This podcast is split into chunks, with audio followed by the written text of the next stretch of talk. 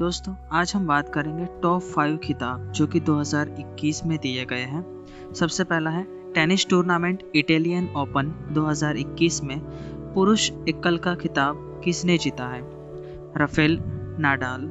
U E F A women's championship league 2020-21 की football team ने जीती है। बार्सिलोना। किस टीम ने 2020-21 फुटबॉल प्रीमियर लीग चैंपियनशिप जीती है? मैनचेस्टर सिटी विश्व स्नूकर चैंपियन 2021 कौन बने हैं? Mark Selby, tennis championship Miami Open 2021 में पुरुष सिंगल का खिताब किसने जीता है? तो हार्बर्ट हरकच।